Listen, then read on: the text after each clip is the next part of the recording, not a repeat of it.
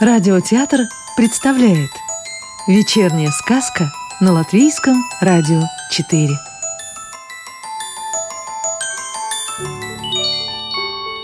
А сегодня слушаем сказки Станислава Володька.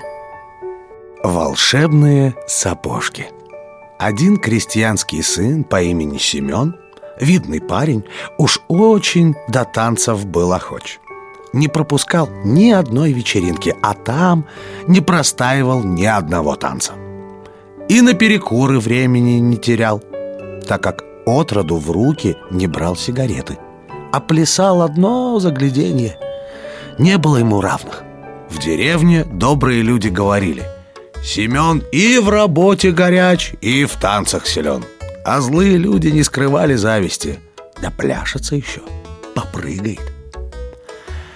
Однажды на вечеринке увидел Семен Анну. Из дальнего села к тетушке приехала в гости. И сердце его в груди заплясало. Пригласил красавицу на танец, и та ему белым танцем ответила.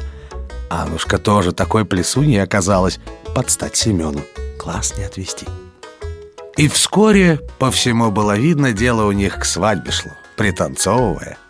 Но тут старостиха Хитрая баба. Расхвалила Анну зажиточным соседям И с их сыном к ней самого старосту сватом послала. А все из-за того, что на дочь старостихи Семен внимания не обращал. Хотя та, как заколдованная, давно по нему сохла. Уж очень Анна почитала своих родителей и ослушаться их не смогла. Погоревал Семен, но деваться некуда. Год за годом, словно в танце, кружаться, и как ни крути по любви или не очень, а семьей обзаводиться надо. Хоть, как известно, сердцу не прикажешь, но Семен стал его уговаривать. И чем тебе, староста, дочь Татьяна, нехороша? И, главное, влюблена в меня по уши. Вот бы только в танцах была попроворней — и тут соседка посоветовала старостихе грешным делом обратиться к колдуну. И хотя не близкий свет был к нему добираться, староста запряг лошадь и в путь пустился. Но так случилось, когда спрашивал, люди указали ему не ту дорогу, и он попал к колдуну, да не к тому. Этот оказался белым магом. Приворотного зелья варить не стал. Лишь добродушно улыбнулся и говорит «Закажи у сапожных дел мастера, что здесь неподалеку живет, сапожки для своей дочери и принеси мне, а я уж постараюсь». Вернулся староста домой с новыми сапожками, да такими, что Танечка, увидев их, как маленькая запрыгала от радости. В скором времени она в них плясала на народном гулянье. Да так, что и Анна могла позавидовать. И сердце Семена вдруг на удивление стало сговорчивым. Случается в жизни и так.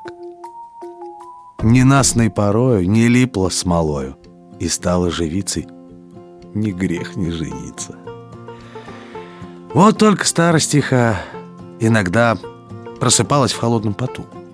Снилось ей, что Татьяна пошла в танец, а они забыли слова, которыми волшебные сапожки останавливать нужно. И лишь тогда эти сны прекратились, когда Татьяна и в другой обувке стала пускаться в пляс. Волшебные сапожки на всю жизнь научили ее чудесно танцевать, чем к сердцу любимого помогли найти дорогу. Журавли Недалеко от дома, на окраине деревни, возвышался колодезный журавль. Он вытягивал шею, вглядывался вдаль, где на лугу возле леса были видны журавли. Ему нравилось наблюдать за их танцами. Тогда и он, словно в такт, начинал кивать головой на ветру. Однако ни на полшага не мог сдвинуться с места. Хотя иногда во сне видел себя таким же танцором.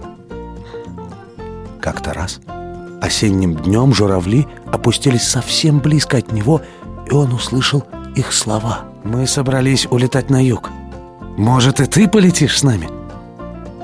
«Не могу», Заскрипел, закурлыкал колодезный журавль.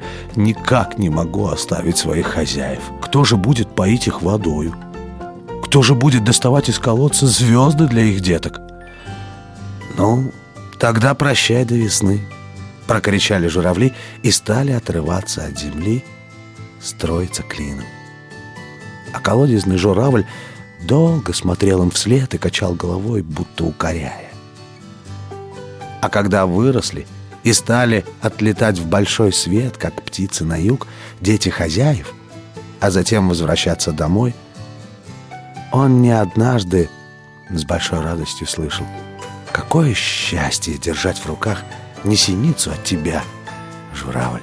Они были благодарны своему долговязому благодетелю за звездочки, зачерпнутые в колодцы, которые запали им в души и потом оказались божьими искорками их талантов.